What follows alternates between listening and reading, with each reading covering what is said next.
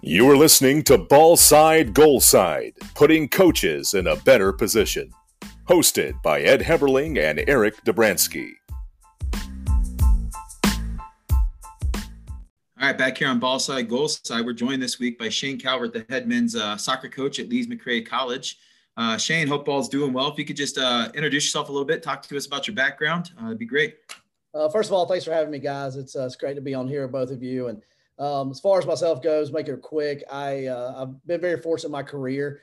Uh, I've coached when I first started coaching. It was back in the early 2000s. I'm getting kind of old now. Uh, coached at King College, which is now King University in Bristol.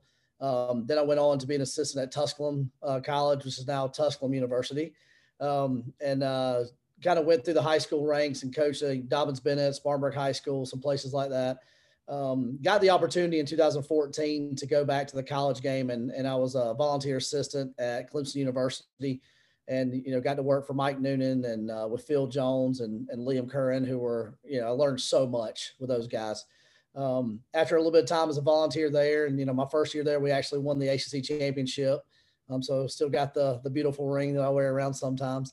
Um, got the opportunity to go be the, the the head assistant coach at Wofford College and work for Ralph Polson, who is a person that meant so much to me. Um, you know, growing up, I got to, he was the person who did individual training with me, was a huge mentor in my life. I went to the Ralph Lundy camps every summer, and Coach Polson's a big part of those. But got the opportunity to be his assistant for a few years, and and that was fantastic. Um, opportunity came available that was best for my family and I, and, and I went to the Darlington School in Rome, Georgia, which has a full time soccer academy there. I went there as the head boys coach. Um, we had three teams, a 19s, a 17s, and a 16s, and you know, you want to talk about a top notch place that does things right. It was, it was a really special place and had always dreamed of being a head coach. And when, uh, when Lees McRae gave me the, the opportunity, I can remember talking to the AD and, and him calling me. And, and when I hung up, I, I just said, thank you, God. And, and I cried a little bit in all honesty, because uh, it's something I'd always wanted was to be a head coach. And going into my second season now, um, it's kind of weird because I got the job just a couple of days before the season started in 2019. And, as soon as we got through that season, we've all been this this COVID pandemic, and things are starting to get back to normal for us. We're actually back playing in the spring right now, and um, you know, just excited about the opportunity ahead, and, and excited to be here, and and you know, just want to you know keep doing what we're doing and try to make this program the best it can be. Great, appreciate that, uh, Shane. Um, yeah, met you through uh, the Ralph Lundy camps and working for uh, up there at Wofford uh, with Ralph Polson, and actually, uh, you know, worked with one of your other coaching colleagues from Dobyns Bennett uh, quite a bit as well. Um, you know, so uh, really good to see you here today. Um, wanted wanted you to see um, one thing Eric and I like to talk to with our guests is about competitiveness and and willing to you know the ability to compete. Um, what does that mean to you? And then what are some things that you do in your program to really spark that competitive fire with your players? I think competitiveness is huge. I mean, you know, we all have read a million coaching books through the years, and you know, I always go back to John Wooden's, you know, his his pyramid of success, and one of his was competitive greatness. I think competitiveness really has to be a cultural thing. You know, it's hard to walk in and just expect that. Um, you know, you've got players who, you know, I've got players on my roster that won high school national championships and club national championships. I also got kids on my roster whose high school and club teams weren't extremely successful. So trying to create a competitive environment, you know, to me, it just means competing at everything. And it's not just on the field. You know, I like for our guys to compete for better grades for each other, you know, kind of make a little competition of that. I like the fact that, you know, they just compete in everything because once, once you stop playing soccer and you hang the boots up, you know, life is competitive. You got to compete for a job. You know, when you go on a job interview, you got to be better than the other candidates, you know, so it's a constant competition thing um, we you know from a from a training standpoint we do a lot of stuff to where you know especially in our small sided games if you're not the winning team you know you do a little bit of fitness. Um, you know and then we've actually started this thing recently to where we start every practice with we call a one touch game. So it's seven minutes it's uh, three teams everything's one touch. If you give up a goal you sprint off other team sprints on and they're they're that third team's bumpers while the game's going on but it just kind of gets practice off to a, okay, you know, I'm I'm here to get better today. I'm here to win. I'm I'm here to be, you know, to be the best I can be. And you know, you start to see some great goals being scored and some unbelievable one touches. We had a we had a series two days ago to where we hit about four straight one touch volleys and they were all getting blocked or saved. And I mean, everything is one touch. So it's, it's a bit of chaos in there, but the guys have a good time with it. So it, it kind of gets that fuel firing. You know, we'll train at 6 a.m. in the morning. It'll be 15 degrees here and we go out and train in the morning. So it, it kind of wakes them up and, and gets them going. And that's, that's something that my assistant coach, Taylor Morton and I have been talking about is how to make things competitive from the start, how to get that fire going and, and make it last because – sometimes in games, if you don't walk out there competitive, you can you can get down early, and, and goals aren't goals come, and they're they're a golden opportunity in our game. So you want to make sure you don't give away one early. So, so so building from that, that's awesome. I I, I want to maybe borrow this, but so will our listeners. Um, what's your field dimensions that you set up with that? Uh, usually we do 36. So we talk about the zone 14 area all the time. So basically two 18s are on top of each other. Um, and then we make it about 24 yards wide.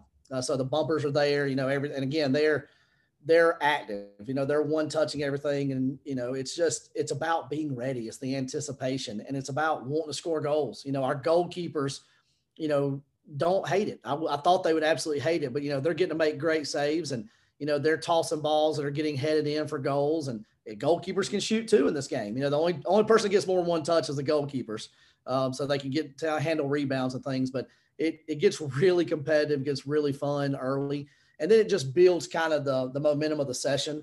Um, you know, we have struggled finishing inside the 18, and so this is another way of us getting a lot of repetition of you know in 18 time shrinks. You, you better get your foot on the ball or get something on the ball. And I tell my guys all the time, I don't care what hits it in the goal if it's legal, just put it in the back of the net. That's great. Yeah, I appreciate that. Yeah, I, I you know us as coaches, we're always looking for something new. Sounds fun. It sounds like a great way to to really get the, the players going. Um, so there at McRae, you're you know D2 school.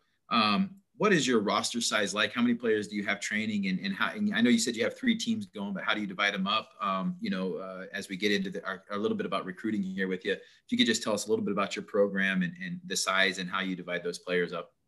Yeah, we have, you know, we don't do a JV team here. We have about 30, we, we are going to be somewhere in the 30 to 32 range typically with our roster. It's going to, it's a little difficult this time of year because, you know, um, typically we have, we have our end of the year meetings in December and you know if a kid's not coming back or not. Well, now we're to do those end of year meetings in May and there's really to be difficult to replace anybody that's leaving. Um, you know, but we do typically stay, like I said, 30 to 32 players. We like to carry three goalkeepers on our roster, maybe even four if we need to.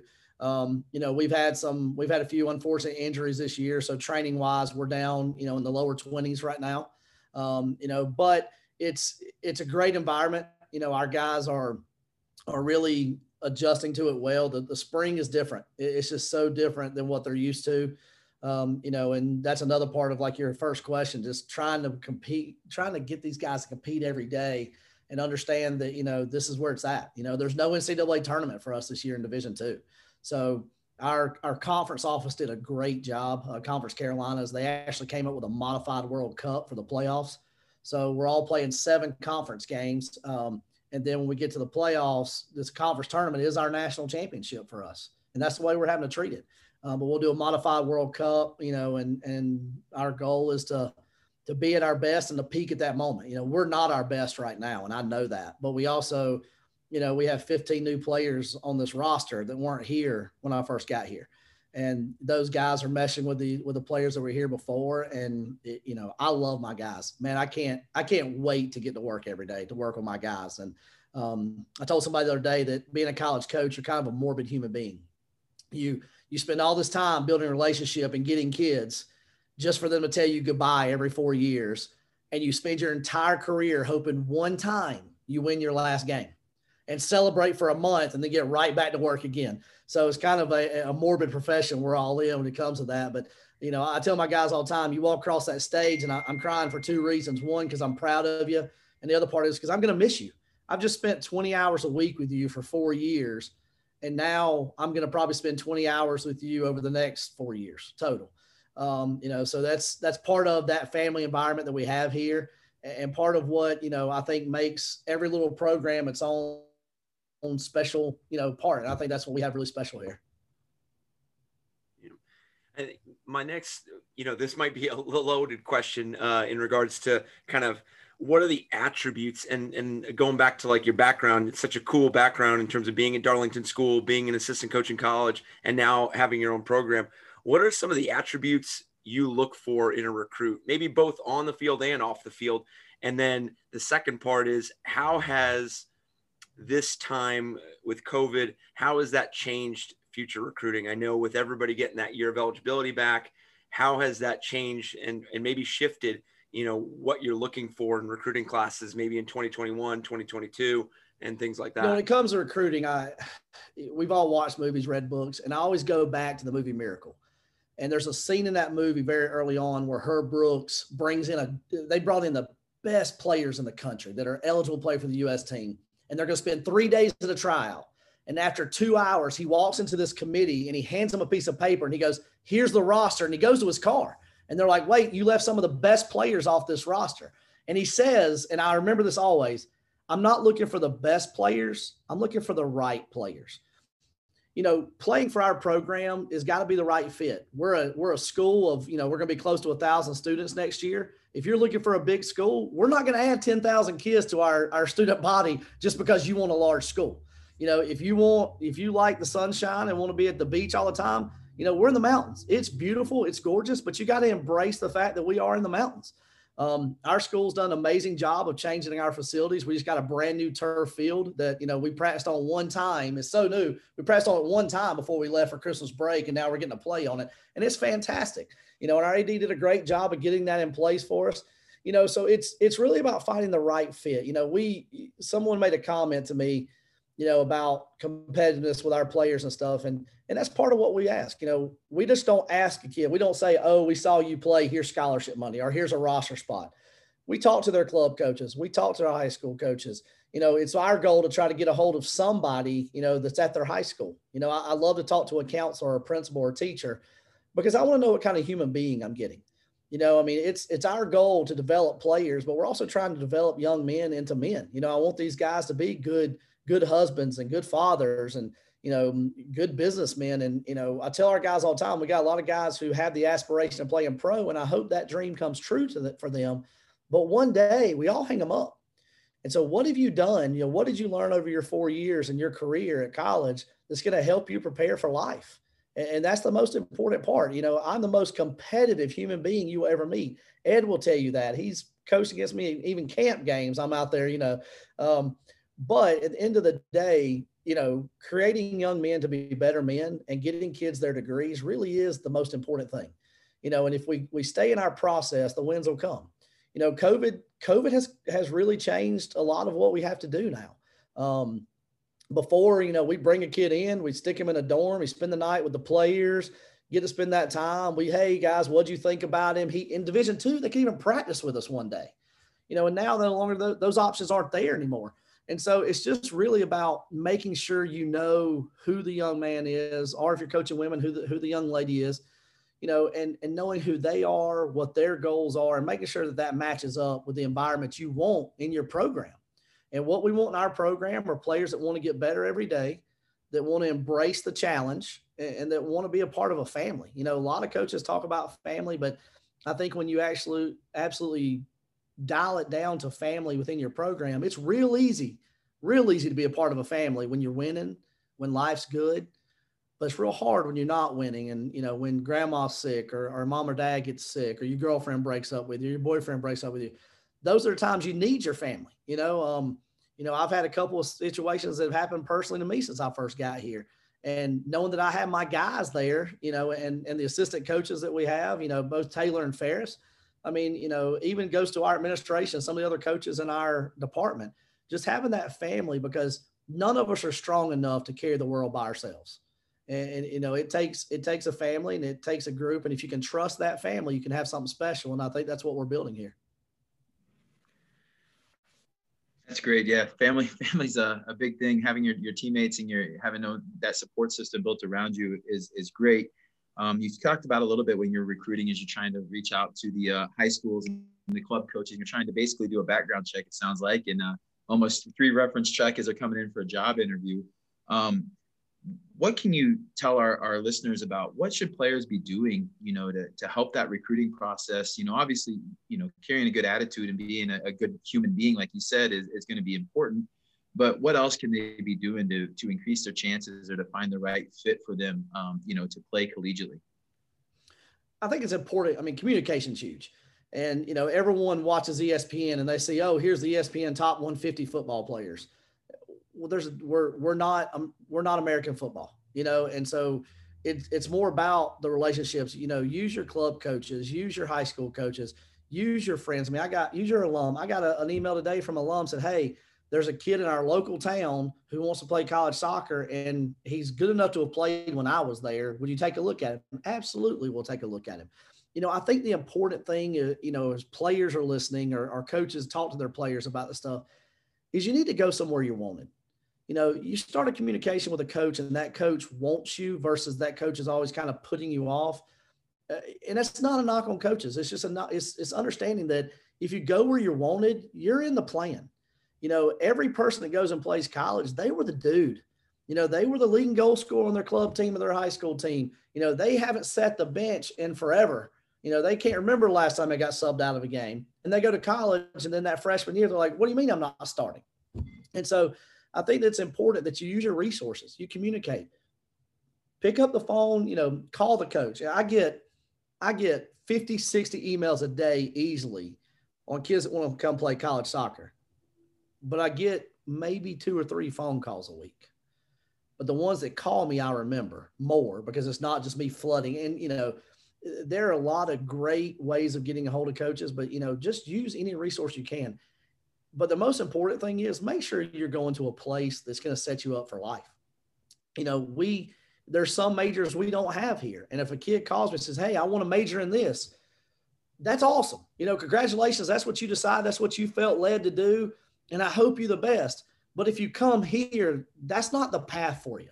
You know, I mean, and I think it's important too that coaches, especially at, at the division two, division three level, that, that we're honest with kids about that. You know, I mean, we can try to find a path for you, but there's certain majors. If my school doesn't have it again, we're not going to start a major just for you. You know, um, where we'd all love to, but you can't do that. But I think it's important that you really do. You know, if, if you send a, a coach 10 emails and five text messages and five phone calls and he doesn't respond, it's probably time to move on. You know, I mean, um, and this year's crazy too. You know, there's so many kids out there that we've talked to. They're like, you know, well, the recruiting calendar just got pushed back for division one. You know let's be honest division one teams are, are mostly full now. There's not many slots left. Um, you know and and if there is you know I, I literally had a kid tell me yesterday he goes coach i really like your program. You're my top choice but i want to see what kind of kind of financial offers i get from a division one school. Well buddy i'm sorry. I can't wait until may. And if a division one school still has money left it's going to be very it's going to be very few and far between at this point you know? Um, you know at the division two level i can remember when i was coaching at Wofford and clemson man i'd be done with 2022 by now you know recruiting wise. But the best advice i got from one of my one of my colleagues was hey you know division two if you want the quality players you got to be patient. You know you got to make sure that you, you go through the process because they're going to want to stack everything. You know everybody grows up going d1 d1 d1 and I used to tell our kids at Darlington all the time when I was coaching on that side of it and trying to get kids to go play college, take the number behind the D out. You know, focus on who has the right major, who has the right environment. You know, who's who's needing a player your position, who's showing you the love, who wants you right now. Those are the things that you need to look at. You know, and, and you know, we talked about Darlington earlier, but man, I've got four guys on my roster from Darlington right now I've signed another four for next year. I mean, that was a, but you know, I, I vested those guys. I spent time with those guys, coach. I know what they're going to bring, and they're going to bring that competitive culture that we want, and they're going to bring that being a good citizen, you know, in what we want. Um, but I think that's my biggest advice to, to players and coaches. You're trying to help these kids find places to go, go somewhere where you wanted. Uh, because that's nobody wants to go and and not have a sniff at playing. I mean, you're just not used to that at this age such great advice. I mean, I, I, tell I tell recruits all the time when when I talk, you know, whether it's a whether it's a recruiting talk or just an individual uh, asking advice, it's just ask the questions. You know, ask the coach the questions. If you you know if you're in their office or out, you know, seeing them recruiting, you know, ask them, what are your plans for me? You know, really, really dive into those, those tougher questions and, and, you know, seek those answers. Um, what does, and you touched a little bit, um, at the end there what's your typical recruiting year look like? Uh, in terms of what does the fall look like? I mean obviously typically we're playing in the fall. Um, now we're playing in the spring right now but what's what's kind of the time frame? And then when does when ideally should a recruit reach out um, to a to a college coach? You know it's funny because like every time i have a kid on campus the, the question i always get is you know what's the schedule like? You know and i'm like well let's pretend this is a normal year let's let's fast forward and say things get back to normal this is what a fall looks like this is what a spring looks like because college soccer is different you know, I mean, you've got you got Division One. Some some conferences are playing full year right now. Some are just playing in the spring. You know, even at the Division Two level, some of the teams in our conference played four or five games in the fall and then are playing their full schedule. Um, you know, but it's it's one of those things to where you know you, you're you're spot on with with people need to ask questions. You know, I mean, how do you see? Don't don't be afraid to ask. You know, I mean, it, it's and, and, I've even told some other coaches this, you know, every time we all get an email from international student, the first question we ask is, what is your budget? But with domestic players, nobody wants to do that, you know? So it's one of those things to where, you know, a, a typical, a typical calendar year, you know, at the division two level, you know, would I love to hear from a bunch of juniors? Absolutely. You know, but I also know that, that a lot of juniors want to, want to see if they have the opportunity to play division one first and the players that we want to go after to make our program better are players that that Division One schools are looking at. Um, you know, we're starting to get emails for 2022 right now, and that's great. You know, as we go into the summer circuit, you know, we'll hit we'll hit things like regionals, you know, and we'll go to nationals, and you know, if they have them, which is a big caveat this year. Um, yeah, but we'll start hitting that recruiting trail. You know, we'll we'll hit the camp circuit. You know, there's there's a lot of really good ID camps out there. You know, and, and I've told people too, you know, if you're going to an ID camp, make sure there's more than one school there because if there's 30 kids at that ID camp, that school's only going to be able to offer three or four of you at most. But if there's another coach that's there, that may not be why you went, but you'd be surprised at how many times you can say, "Hey, that wasn't why I went to this ID camp at, at X, you know, university, but now Y University is is where I want to be because I, I got to meet that coach and that coach got to see me and that coach wants me. Um, you know, so I think that's important. But as we get into the fall, you know, we really try to for the most part in the fall, we're focusing on us. You know, I mean, that we got to, that's the roster we're going to have for our championship season, and we got to focus on it.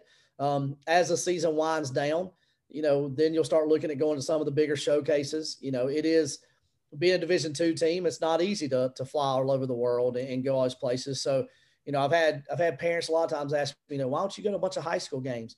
I can go to a high school game and see two, maybe three players that that are going to be the ones we want to recruit or I can spend the same amount of gas money and sit at a club field all day and see 50 kids that, you know, potentially we're going to recruit. So going to some of these showcases is important, you know, and before you go to the showcase, email that coach. I've had so many emails that come through that said, Hey coach, I'm going to this showcase. Please come see me play. Well, you don't tell me what team you're on. You don't tell me your schedule and you don't even tell me what jersey number you're wearing. You know, so, you know, if you're going to shoot that email out to a coach, say, Hey coach, I'm playing at this tournament on these dates. You know, my team is playing at field four at 8 a.m., field five at 6 p.m. I'm wearing number seven, and I'm anticipating that I'm going to be playing in the attacking mid or the eight role. You know, um, just be as, as clear cut as you can because when those you guys have seen it, when those schedules come out for a showcase, I mean, there's there's 10 different U19 brackets that we got to go all searching for, trying to find a kid. And, and if we've got that information, it's easier to put that spreadsheet together, you know, because I you you guys probably do it too. We show up to a tournament and I've got one assistant going here and another assistant going there, and I'm going here, and then he's calling me to come over here and see this kid because he really likes him, and you know, then you're seeing your buddies who are coaches that you want to catch up with, you know. Um, but you know, I think you know the communication part is is really big, but you know, we're we're starting to see people from from 2022 starting to email us. Um, the important thing too is I've had a few emails in the last two weeks from kids that are that are sophomores right now and as badly as I want to say, hey, thank you very much for your email, I can't. You know, we, can't respond back to those, you know, unless it's with a camp brochure. And, and that's not what we want to be about. Um, so if you are a sophomore in high school, it's great that you're throwing your name out there, but also be patient. Don't cut, don't count any schools out who don't call you back right now because legally we can't. And those schools that do call you back, you probably don't want to go to, you know? So. No, that, that's fantastic. I, what is, I guess when it comes to recruiting positions, and do you really focus on the formation you're trying to fill for your program, or do you really recruit based on, hey, th- I don't maybe I don't need a ten, but this is this this ten is fantastic, and and he wants to be at least like how does that go about filling those those depth roles, the roles you know on your roster that that really provide you the depth, and then those impact players? Is it based on the formation? Is it based on you know needs? Is it how do you kind of go about and what's your philosophy with uh, with filling those needs? Our philosophy here is, is we're going to go get the best players we can you know and, and we tell kids when you come here and this is an old ralph polson saying you know go play left wing go play left back just don't play left out you know if i what we try to do is get the best players we can here you know we look at, at depth you know we know when we need to get you know, outside of goalkeeper, you know, we're, we're recruiting the best field players we can. When it comes to goalkeeper, that's kind of the one trick pony you have to go after. Um, but it's, you know, we go get the best players we can. And when we get those players here, you know, hey, this is, look, you know, you may have been a center mid, but now we need you to play right back. But if you play right back, you're going to get to play. If you're going to try to play center mid, you're going to be coming off the bench, not getting a whole lot of time. And I think that does change by different places. You know, I think if you're at a, if you're an ACC school, you know, you're, you're probably recruiting by position. You know, I mean, we know we know certain times, you know, center back was a big need for this year, so we went and signed two center backs. You know, but the the important part about that too is is that both the center backs we we signed, one could play as an outside back anywhere, and the other one could play in the midfield as well. So, you know, once we get the team we're going to have in, it's then about finding the best 10 field players who gel together and figuring out how to get them on the field. You know, we we're not established enough to be able to say, okay, we're always going to play a 4 4 2. We're always going to be in a 4 3 3. We're always going to play the false nine. We're always going to play a 3 4 3. So, what we do now is, is we get the best players we can. And when the dust settles and we get into preseason, you know, we figure out how we're going to be best. And sometimes that takes a few games in. You know, we've, we've been playing one formation this year and you know we we've talked about changing it at some point you know um, just to see if it fits our personnel and sometimes you know at a school our size sometimes injuries cause you to have to change your formation. You know, if I've got if I got two really good center backs and then I don't have a third one, and then we start to, you know, we lose a center back or I don't have any outside backs. You know, I literally told my assistant the other day, you know, if when teams are struggling, don't have good outside backs, you're just banging your head on the wall trying to make one. So maybe go to three backs in the you know three back system. So we really try to fit our personnel that we have to be the best we possibly can be and it's it takes some time. You know, I think that's why we're a type of team that as we go forward in this program, we're probably going to be the ones that are better come October than we are in August because we got to figure out who we are and, and, what's our best option. You know, we brought in 15 players the first year, um, and we've signed 12 already for next year. So we talk about a roster of, of 30 to 33. You know, we're we're flipping this roster, you know, pretty heavily right now. Um, but that's you know, and the, the COVID thing is really throwing things into a into a whammy. You know, I got kids that are that are scholarship players who want who have earned that right and want to take that opportunity to play another year. And you know, a couple that are have aspirations to play the next level. And we've told them, hey, you know, my personal opinion, it's always great to be set up to graduate in December if you're trying to play at the professional level, because you get a full season in. You're at your you're at your best fitness wise.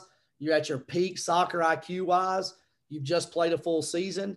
You know, you're leaving the field in November, or, or if you're fortunate enough, sometime in December, if you're deep in the NCAA tournament. And then you walk into the combines and you walk into the tryouts, and they're all happening in late December and January.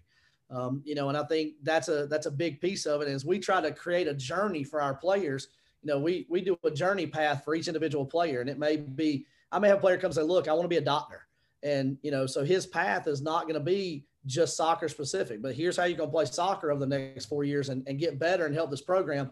But here's how we're going to prepare you. We're going to prepare you for, you know, med school. We're going to prepare you for the connections that you're going to need to have. So through our alumni, you know, hey, you know, help get you into this medical school and things like that. So I think that that's that's an interesting twist we have because we have a couple of our guys are going to come back, and uh, then you start to look at the roster. You're like, okay, well, he's coming back. He's only going to be here for a semester now. Do we go get another player, you know, that can maybe fill his shoes, or do we wait until next year? And because our spring season is is just about development. Um, you know, we you all know in, the, in a typical spring we get our 45 day window and we get five dates on the calendar to play. You know, and those are all really about just trying to make yourself better. So, So Shane, uh, you kind of mentioned about um, the players that maybe can play a couple other positions and such, and and you know through some of my communications, I'm trying to help some kids get recruited, and some of them are are asking, well, is it better that I play one position, or is it better that I I play more multiple positions, and how do I talk to the coach about you know that? What suggestions do you have for those types of players, and how can they best sell themselves, you know, um, for those multiple positions, I, I, tell them that it's a good thing. They have a better understanding of the game. They know a little bit better, but they feel like, oh, I'm not specialized enough then that they're not going to look at me. Yeah. I think that's also personality of coaches, you know, and the programs that you're at, you know, us personally, you know, I, we had a kid that we signed and, and when I was talking to him, I said, you know, you're, you're a very good forward you know, but I could see you potentially playing on the wing. And he looked at me, he goes, I'll play anywhere. He said, I'm, I'm probably not very good as a goalkeeper because I can't catch, but I'll play there if you ask me to. And that's the mindset you need to have. You know, it, again, it's based on programs, but if you if you go to a school that plays, let's just say a four three three, since that's probably the most popular formation, you you sign with a school that's got two center backs that started every game as a junior. Well, your freshman year, if you're going to see the field, it's probably not going to be a center back you know, or if you've got if you're going and you you say I'm just a number nine, and you know the school's got a number nine coming back that banged in 15 goals last year, I'm not pulling that guy off the field. You know, I mean, he, he's proven he's proven he can knock the ball in the back of the net. Um, you know, so I think it's important that when you're having again, we talked about communication earlier. When you're having that communication with coaches, hey coach, you know, I, I fancy myself as an attacking midfielder, but I'm very comfortable playing, you know, as as the eight or the six. I can play out, you know, as an outside back if you need me but I think my best position is this. But you know, I'm willing to do whatever I need to do to help this program. And I think that you know, at the end of the day, that's what we want to hear as coaches that a kid's coming in and it's not about me, me, me. It's about us.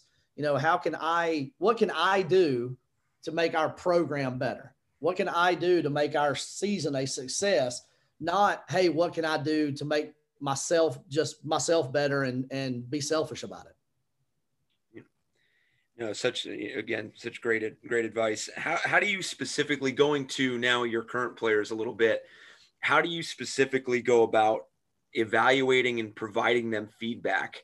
Um, whether it's throughout the fall season or the spring season, is that individual meetings? Is that the team meetings? I know you you just touched on like the journey path. Is that a part of it? Is you know what's how do you go about you know communicating that to your players? In a, in a t- again, let's go back to a typical year, you know, because, you know, we hope we're all back into a typical fall, spring this upcoming year. You know, once we finish preseason, we do individual meetings before the season starts.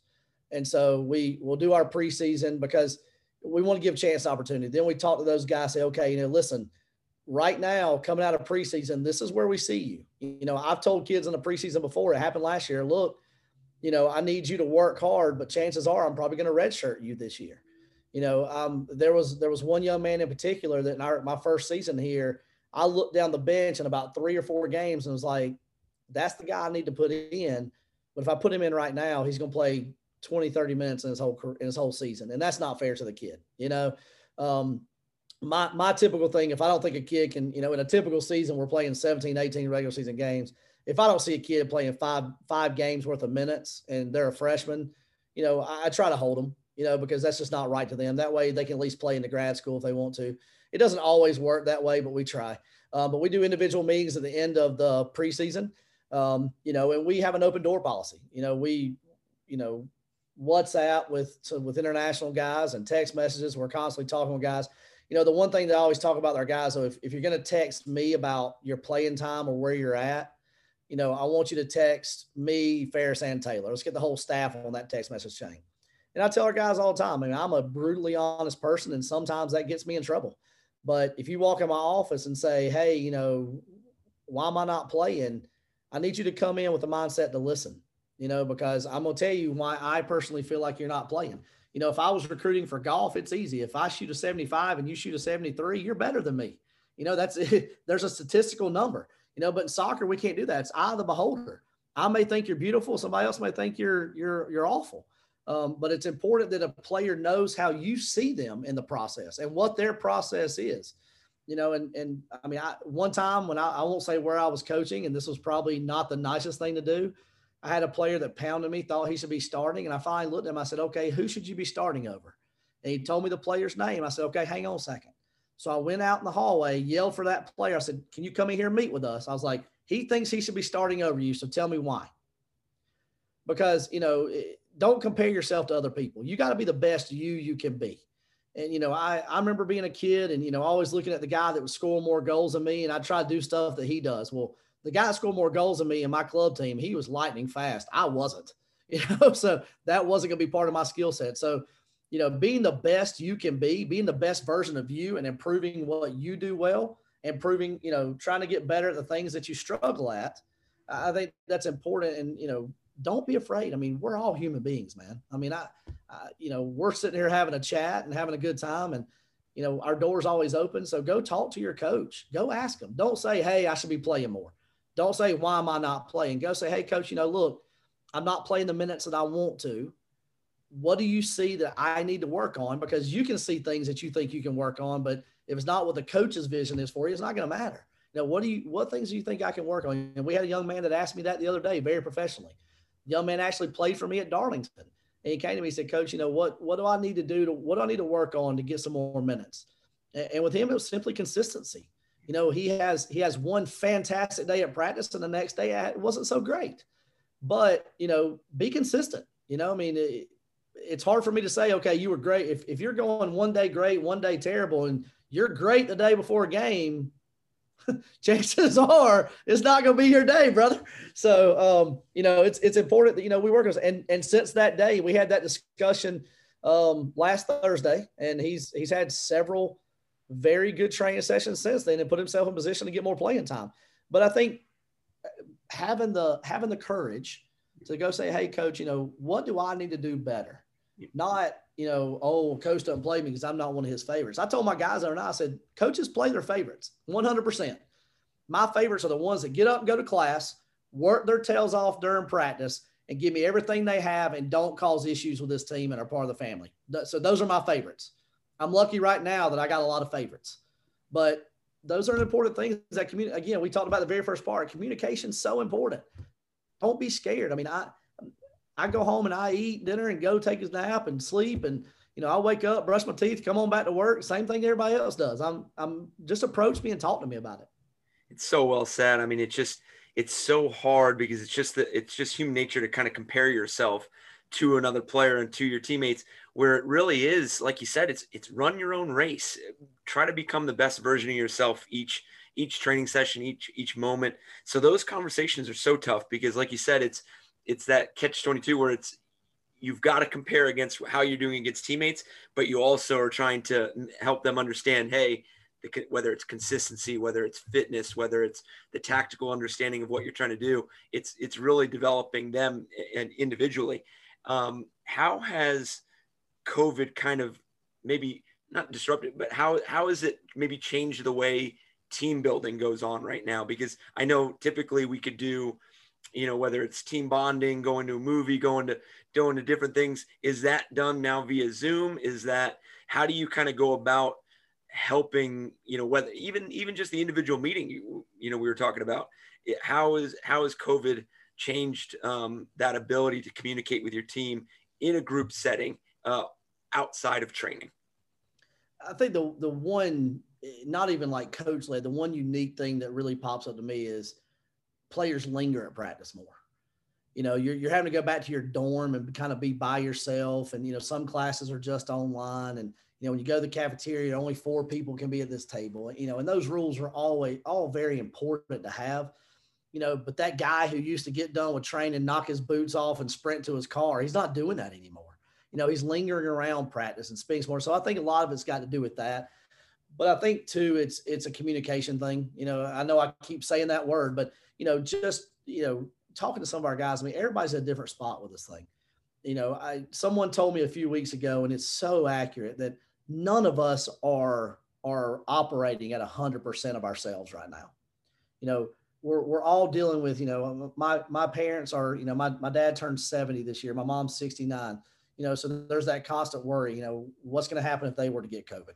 You know what's you know are they safe? You know my, my daughters are they are they okay? You know are they around people who have covid? You know my, my wife you know um but i think that you know and, and, i'm a people person. Man i you know i love being around people. I mean I, I, love i love the interaction. I mean one of my favorite things to do when we go out recruiting is is to to talk to other coaches and you know see how things are going and bounce ideas. I mean, I, I talked to one of my my colleagues the other day and said, you know, hey, I want to come watch you guys train one day, um, which is something that I love doing is going and watch other teams train, but you can't do that right now.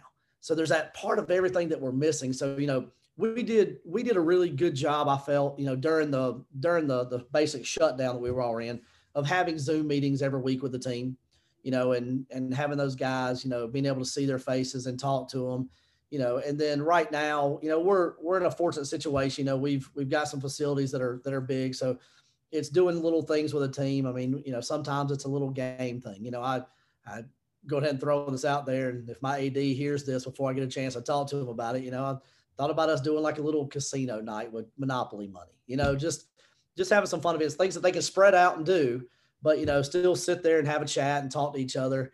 You know, and that's that's really what it's about. It's about being creative right now. You know, we we can't do things the way we've always done it. You know, I've I told my assistants even when it comes to scouting right now, you know, we can scout, but you know, we did the first scouting report. Oh, number seven plays here, number eight plays here. He's left footed. He likes to do this. He likes to do that. But we don't know if that kid's even going to play. You know, I mean, he could be in part of he could he could unfortunately contract COVID or be a part of contact tracing. And and I told our guys, you don't need to be scoreboard watching this year. You know, one team may lose three to nothing to a team that you say, hey, that team must be terrible. But that three nothing, that team that didn't score a goal and lost three nothing may have been missing five or six starters. You know, so it's about, you know, we're we're focusing on us right now. You know, this is about Lees McRae and, and how does Lees McRae get better every day? And how do we get ready to peak come April when our conference tournament hits and everything. You know, so I think that it's changed. It's changed the way we have to do things. You know, we can't do things the way we've always done them when the world's not the same anymore. And I think being adaptable is is a big part. And you know, I'm I'm a 41 year old head coach, so I'm very ingrained in the way I've always wanted to do things. And so it's, it's you know I have to challenge myself from time to time to get out of my old school thinking and to adjust to what we can do and how can we make the experience for our guys the best possible experience with where we're at in the world right now. Great, Dan. Thanks, Shane. Um, that's that's good information. Good uh, good things to think about there.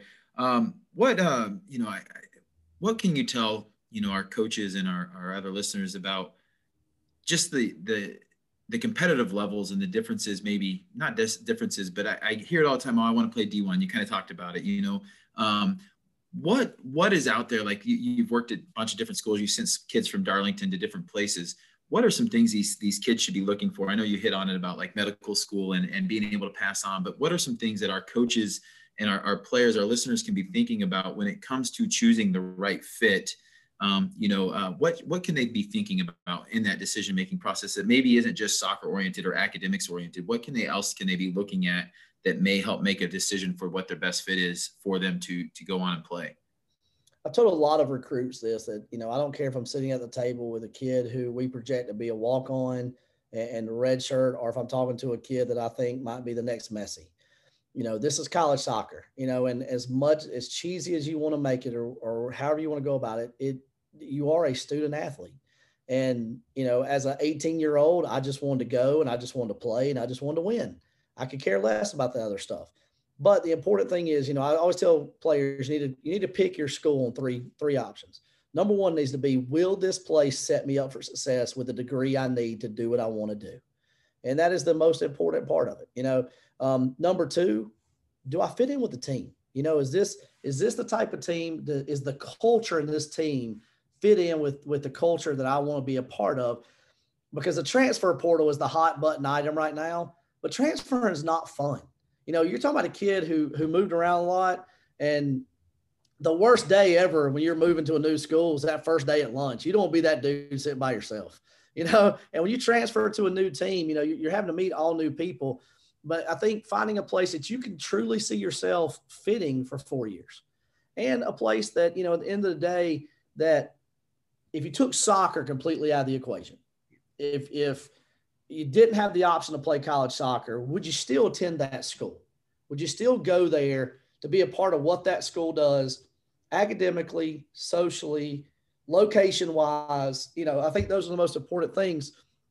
I've heard, I mean, I've heard kids tell me, you know, oh, I'm, I'm going to that school because of the coach. Well, that's great. And there are a lot of wonderful coaches out there, but coaches leave. You know, I mean, I'm, I'm in my second year as the head coach at Lees McRae. I've only been here two years, you know, and I'm not planning on going anywhere, but I've only been here two years. So I got players on my team that are here that, that, you know, a couple of them may made the decision to come here because the past coach. Well, the past coach, he and I, he's been very supportive of me and he's been fantastic since the day I got here. And I'm very appreciative of that. But we're not the same person. We don't look for the same things. We don't like the same type of players.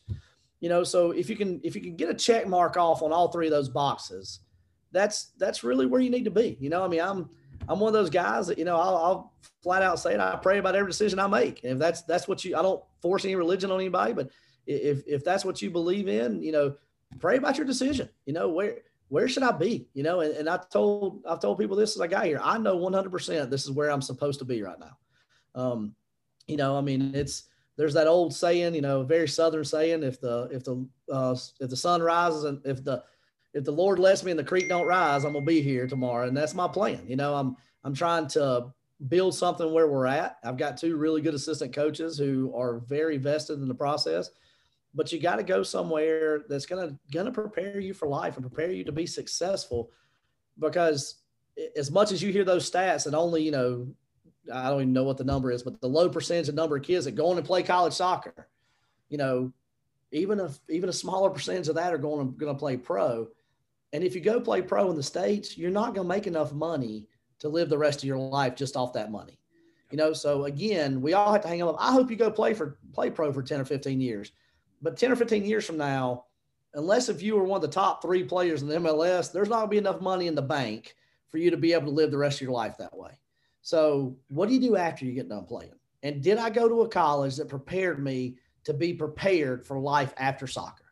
And that's that's so important. I mean, that's you know, I got a 16 year old daughter, and she's starting to do the college look right now, and that's you know, that's part of the discussion. You know, my my 24 year old daughter, I, you know, when she decided to go to uh, to the school that she did, you know, we looked at okay, who has the major you want, and okay, is this going to prepare you to be successful in life? And and she went there, and she excelled, and and she's doing great now. So, I mean, I'm, I'm really proud of, of my two girls.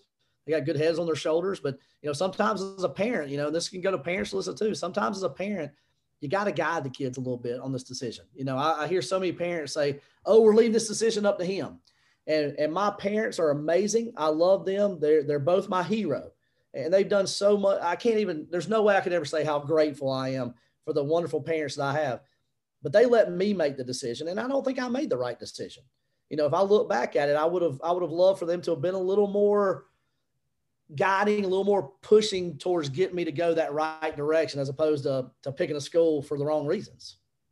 Again, such great advice, and and and it's a really good segue to kind of what I what I was going to ask you next is what do you tell families and, and recruits about the balance of academics and athletics? I think that you know I always get the question in in regards to academics being negatively affected by travel, by, you know, time spent at practice and, and, you know games and things like that. Whereas and I, I honestly think that they enhance uh, academics with you know the ability to have advisors around. You know obviously us coaches you said you your two assistants we're always looking at eligibility. We're always looking at at a student athlete's grades to make sure you're on track you're on path to graduate. What do you tell families that ask about that balance uh, whether it's at Lees McRae or whether it's just in college soccer in general? You know, we talked about preparing you for life. You know, you got to learn how to time manage. You know, this is, you know, we're a small school. So, what I used to tell parents at Darlington all the time was we are a college basic, you know, we're going to teach your kid how to be prepared for life in college, but there's a safety net everywhere. You know, my, my wife was ahead of house at one of the girls' dorms. You know, they're constantly checking on their grades, making sure they were in class, making sure that this is done and that's done and you know making sure they're at study hall as you get to college and, and what we do here is is we still have some safety nets but those safety nets are a lot more thin than they were in high school you know now you got to get yourself up to go to class you know we're going to get on you if you don't go to class and you know our our number one team rule is respect everybody which means yourself the staff your your players the the you know every single person deserves respect. And our second rule is go to class. And our third rule is refer back to rule one and two, and you'll be okay. You know, I mean, so you know that's that's the big thing is that you know as an athlete, you have that drive to be successful on the field. But if you're not successful in the classroom, you're going to lose the opportunity to be on the field. And so I think it's actually a great thing that you can understand how to you learn how to time manage. And as a freshman, there's so many checks and balances that we have and our school has to make sure that you get off to a good start. I'm gonna give you the golden ticket right now. If you're if you're a high school kid, let me give you the golden ticket to college. Show up, be attentive and participate in class, and turn your stuff in, and you'll never fail. Professors are human beings too. If you will show them you care and and show up and go to class and turn your stuff in on time, professors are going to make sure you're successful. Eh, you know, and our school does a tremendous job of that. I mean, we got professors here at Lees McRae that are, you know, hey, so and so missed class. You know, hey, so and so's missed these two assignments. And it's such a great thing because they care. They're not just sitting there going, oh, I don't, you know, if you don't pass, no big deal to me. They want you to be successful. They want to create that environment for you. And uh, but that's the golden ticket to it. Just just do those three things, and you're going to be fine as a student. And you know you're going to learn how to time manage. And when you get when I'm if I'm an employer and I see a kid that has a resume where he played a college sport, I don't care what it is. If they played four years of a college sport, well, that kid stayed eligible, did a good job of managing their time the proper way, and has a higher commitment level than what most people coming out of college do. That that's the guy or girl I want to hire that's the person I want a part of my team because if they can time manage and we're committed to the process of their their program, I'm not going to have to self motivate them a lot. And I think that's a big part of you know the Division One, Division Two, Division Three, NAIA, JUCO. It doesn't matter. You're you're proving to a you're proving that you passed a marathon, not a sprint. You know, college degree takes four years, three and a half if you're really smart. If you're like some other people like me, it may take five and a half or six. You know, um, but the thing about it is, is that learn how to time manage, learn how to be dependable by showing up, you know, by getting your stuff done on time. And I think it's it's actually a better every school I've been at, the spring semester, GPAs have a tendency to dip because you're not on such a tight schedule, you know, and so by being a student athlete and having that, you know, and and you're, you know, you're wearing that that school's logo on your chest and representing that school well, the school wants to be there, you know, and they're not going to give it to you. They're not going to spoon feed you, but they recognize the fact that you're doing something for the school by wearing that logo and, and representing the school well. So there are, you know, use your advisors, use your, your, you know, your help, your tutoring and things like that. Don't, I think the kids get too much pride and forget to ask for help. You know, I mean, same thing I talked about earlier. Come and ask me, you know, what you need to do to get more playing time is a great question. But come ask me don't just take the weight of the world on your shoulders. You know, use your resources. And that's what we do as college coaches. You know, we got a full-time strength condition coach. We got full-time athletic trainers. I'm not in there taping ankles and assessing injuries. That's not my skill set. But Luke does a great job of it. He's our trainer, and you know, and so we let him do his job. Dylan does a great job in our weight room, and he's helping build our guys to what they need to be. So I'm using my resources as the head coach. Use your resources as a student and a student athlete. Yeah, again, such so so well said um and this how have and again just your your background is so fascinating being at the various levels and, and different positions what um has there been something within recruiting that you've seen evolve or change over time uh, whether it's the the increase in you know video maybe it's you know because i always tell people you know maybe back 10 plus years ago it, it, was the belief that you went to a soccer field and you saw, you know, you saw a player there for the first time. Whereas and now it really is them reaching out to you and, and really dictating your schedule based on that weekend of, hey, I'm going to go watch, you know, Ed play at 9 a.m. against this team, and and then I'm going to go watch, you know, so and so play at this time. You know what what you know what has evolved, what has changed over over time in recruiting? Social media, man, and you know, and and social media and text message. I mean, I don't know. This may this may come across terribly, and people may hate to hear this, but we probably spend between between myself and my staff, we probably spend ten hours a day at least texting with kids. We probably spend less than an hour a day talking to them on the phone. Kids are so more much more responsive to text messages. You know, the the good part of that is they respond instantly, and you can also see if they read your text message, so you can make sure they're not ignoring you. Um, but the bad part of it is, is, is you can't tell emotion in a text, you know. So it's that fine balance of where you're at. But you know, I think I think the use of, of social media has been huge. You know, um, social media, text message, being able to, you know, we get you do too. We get 50 emails a day of, of watching videos.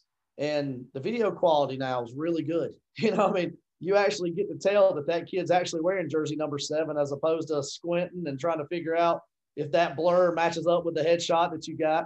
Um, you know, but I think as kids are reaching out, you know, putting video in their support. If I get an email from a kid, there's no video in it. I mean, that's not to be arrogant, but that's a lot of time I don't have to go try to research and find everything about you. I mean, shoot me a link. You know, I I love it when players send me a highlight video and then will send me a full video. You know, we all have highlights. You know, what do you do on a normal day? You know, I mean, I'm I'm not recruiting anybody just off a highlight video. That's going to get my interest piqued in you. You know, and and here's the other thing. You know, and I hope there's some kids out there that are listening to this and and some coaches that can pass this advice on. Be smart with your highlight videos. If I call in a highlight video and there's profanity going through it in the music that you selected, that's a big no-no to me. That's that's a that's one of those things where you know that's not it's not what we're about. That's not the type of kids we want in our program. And that may not be anything to do with the kid. You know, it may just be a song that he liked and didn't realize it, but be smart about it, you know? And, and for God's sake, please put your contact information in your highlight videos. I've gotten I've gotten them before to where, you know, there's there's no GPA, there's no email address, there's no phone number. And at the end of it, you're like, oh, I really like that kid. And you're like, how do I get a hold of him? You know? Um, you know, but but being smart, you know, put those highlights out there. You know, I mean, and and just be again use that communication chain. But I think that's a big part of what what we all do in our social media world now. Like I literally asked my coaches, you know, probably six months ago, I was like, I was like, do we need to start? You know, do we need to have a TikTok account? Do we need to have a Snapchat account for our team? You know, and it's just you're always trying to evolve with the times. I mean, heck, man, I, like I said, I'm 41 I remember we all used MySpace, which is not the only thing that exists anymore. You know, I mean, I'm I'm the old crotchety guy still using. You know, I'm I'm on LinkedIn. I'm not on on a bunch of other stuff, and I literally hand my phone half the time to one of my assistants who's younger guy and like, put some on Instagram, put this on Instagram and say this because I don't know how to do it. You know, but um, but being able to see that and, and with social media, be the right person on social media. You know, don't post don't post inappropriate stuff on social media. You know, I mean, everyone's entitled to their opinions and that's fine, but you know, you, you, shouldn't be posting things on social media that you don't want your mom and dad to see. You know, I mean, that's kind of the rule of thumb we tell our guys all the time. If if you wouldn't want your mom and dad to see it, then it probably shouldn't be up there because once it's up there, it's up there for life. You know, you could take it back down, but somebody can still go find it. You know, so I think that's really changed the landscape of what we do in recruiting.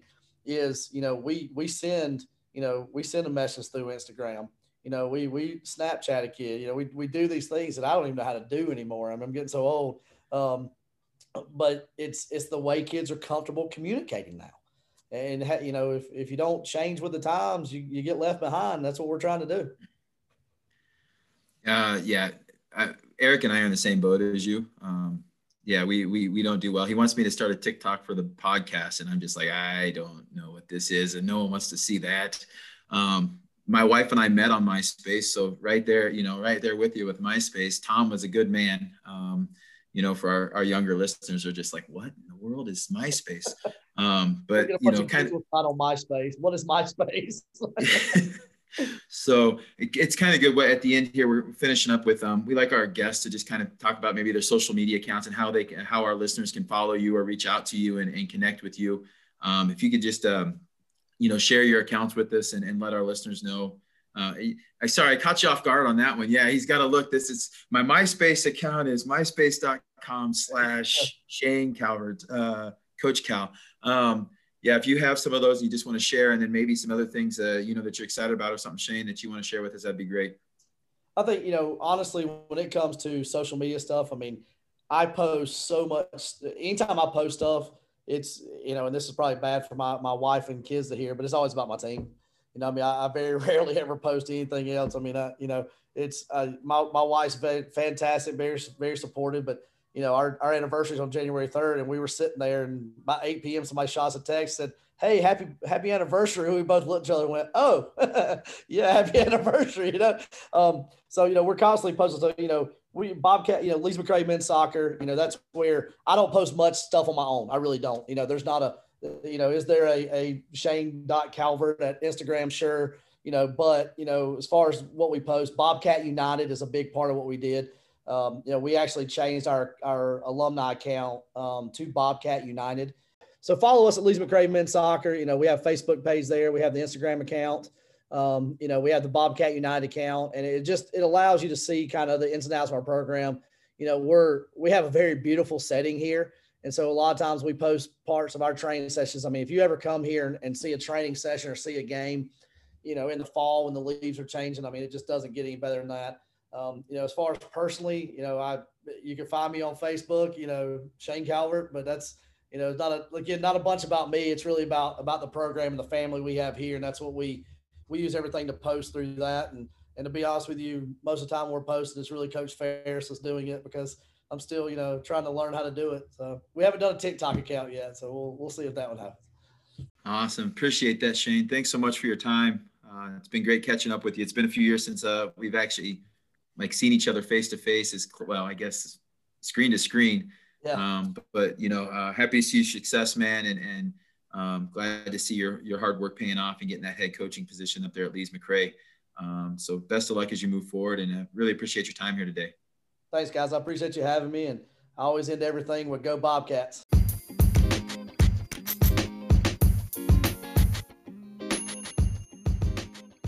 Our weekly show is brought to you by Athletics Vue. Whether it's soccer, football, basketball, and many other sports, you have a memory to share. Let us help you share that game or match through film via our video production.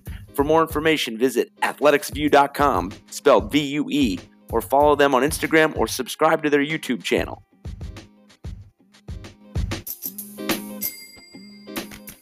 All right, Eric. Great little conversation there. Um, just finished up with uh, Coach Cal there at uh, Lees McRae College in uh, Banner Elk, North Carolina. Um, Division two school playing in the Conference Carolinas. Uh, he's the head men's coach there, and um, you know, pretty good personality. I uh, didn't realize he had such a thick Southern drawl, or I at least don't remember the Southern accent uh, when working with him. Um, you know, while I was down in South Carolina, but you know, so I think he's just doing what he has to do sometimes. yeah, no, it was it, that was a really fun conversation. Obviously, uh, you know, really interested to get to know and and hearing about his program and and you know, obviously just the recruiting process. Really fascinated by a number of things he said. Obviously, highlighted communication a number of times. You know, and you and I have talked about it since uh, since we started this podcast was how important communication was, whether it's with your staff, whether it's with your recruits, whether it's with your current players, just that honesty, that openness. And he said it so well that courage to have those tough conversations. You know, I think a lot of people just don't, they'll, they'll go off and assume their own, their own stories and their own, you know, um, you know factors and determinations instead of just going to have the conversation with the coach or the staff so it's you know really liked his um you know his ideas and his philosophy. You know i loved his comment. Is like you can go play left wing left back. Don't just don't go play left out. You know really finding a home that has a plan for you uh, whether it's positionally or you know you know playing time wise really finding a good fit and and you know just going back to it asking those tough questions um, and trying to figure out you know where that place is. I think that's something us as coaches can really take and really listen to there because we need to not only train our players tactically and technically, but we do need to train them on how to properly communicate as well and maybe putting them in those situations and, and having them come speak to us and then putting them as as just like training we put them in difficult situations. We ask them difficult questions. We ask them you know or or we have a difficult response for them that may, they may or may not like but they have to learn how to have that communication and understand that it's not all roses and rainbows and all that that you are going to have tough, tough, tough communication battles. Yeah. But how do you respond? Do you have the confidence in yourself to be able to understand who you are as a person, as a player, to carry that con- conversation on and to really take and grow from it? Because, yeah. um, as he said, you know, you're coming in to look for what you need to do better. Um, you know, understand that that's going to come with maybe some negative punches. Um, yeah. So you've got to take it and build from it. So I think that's something, you know, as uh, us as coaches, that's what I kind of took from when I was like, I was like, man, I really need to do a little better job talking with some of my players about having those conversations and how to better prepare them to not only feel confident to go in, but to take that information, that criticism, and then develop it into a positive.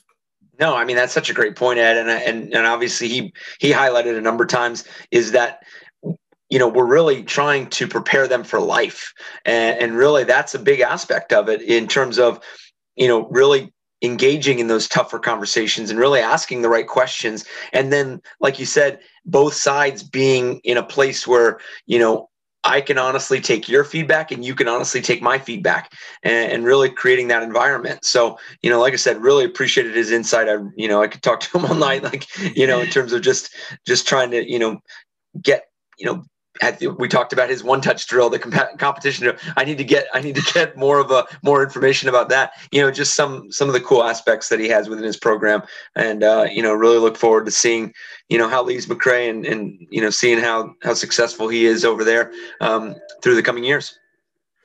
Yeah, it's a great time, and I think um, you know the one thing I want to finish off here with Eric is is for our listeners and the and the coaches and the players to understand, parents as well, that that athletics is really like he talked about the vehicle to get the education. Um, and at the end of the day you've got to find your best opportunities and where you're going to fit in best and it's going to set you up for future success. Um, and we can't just look at like you said eliminate the the number behind the d and just start looking at what your best situation is to make you the best person and set you up for success in life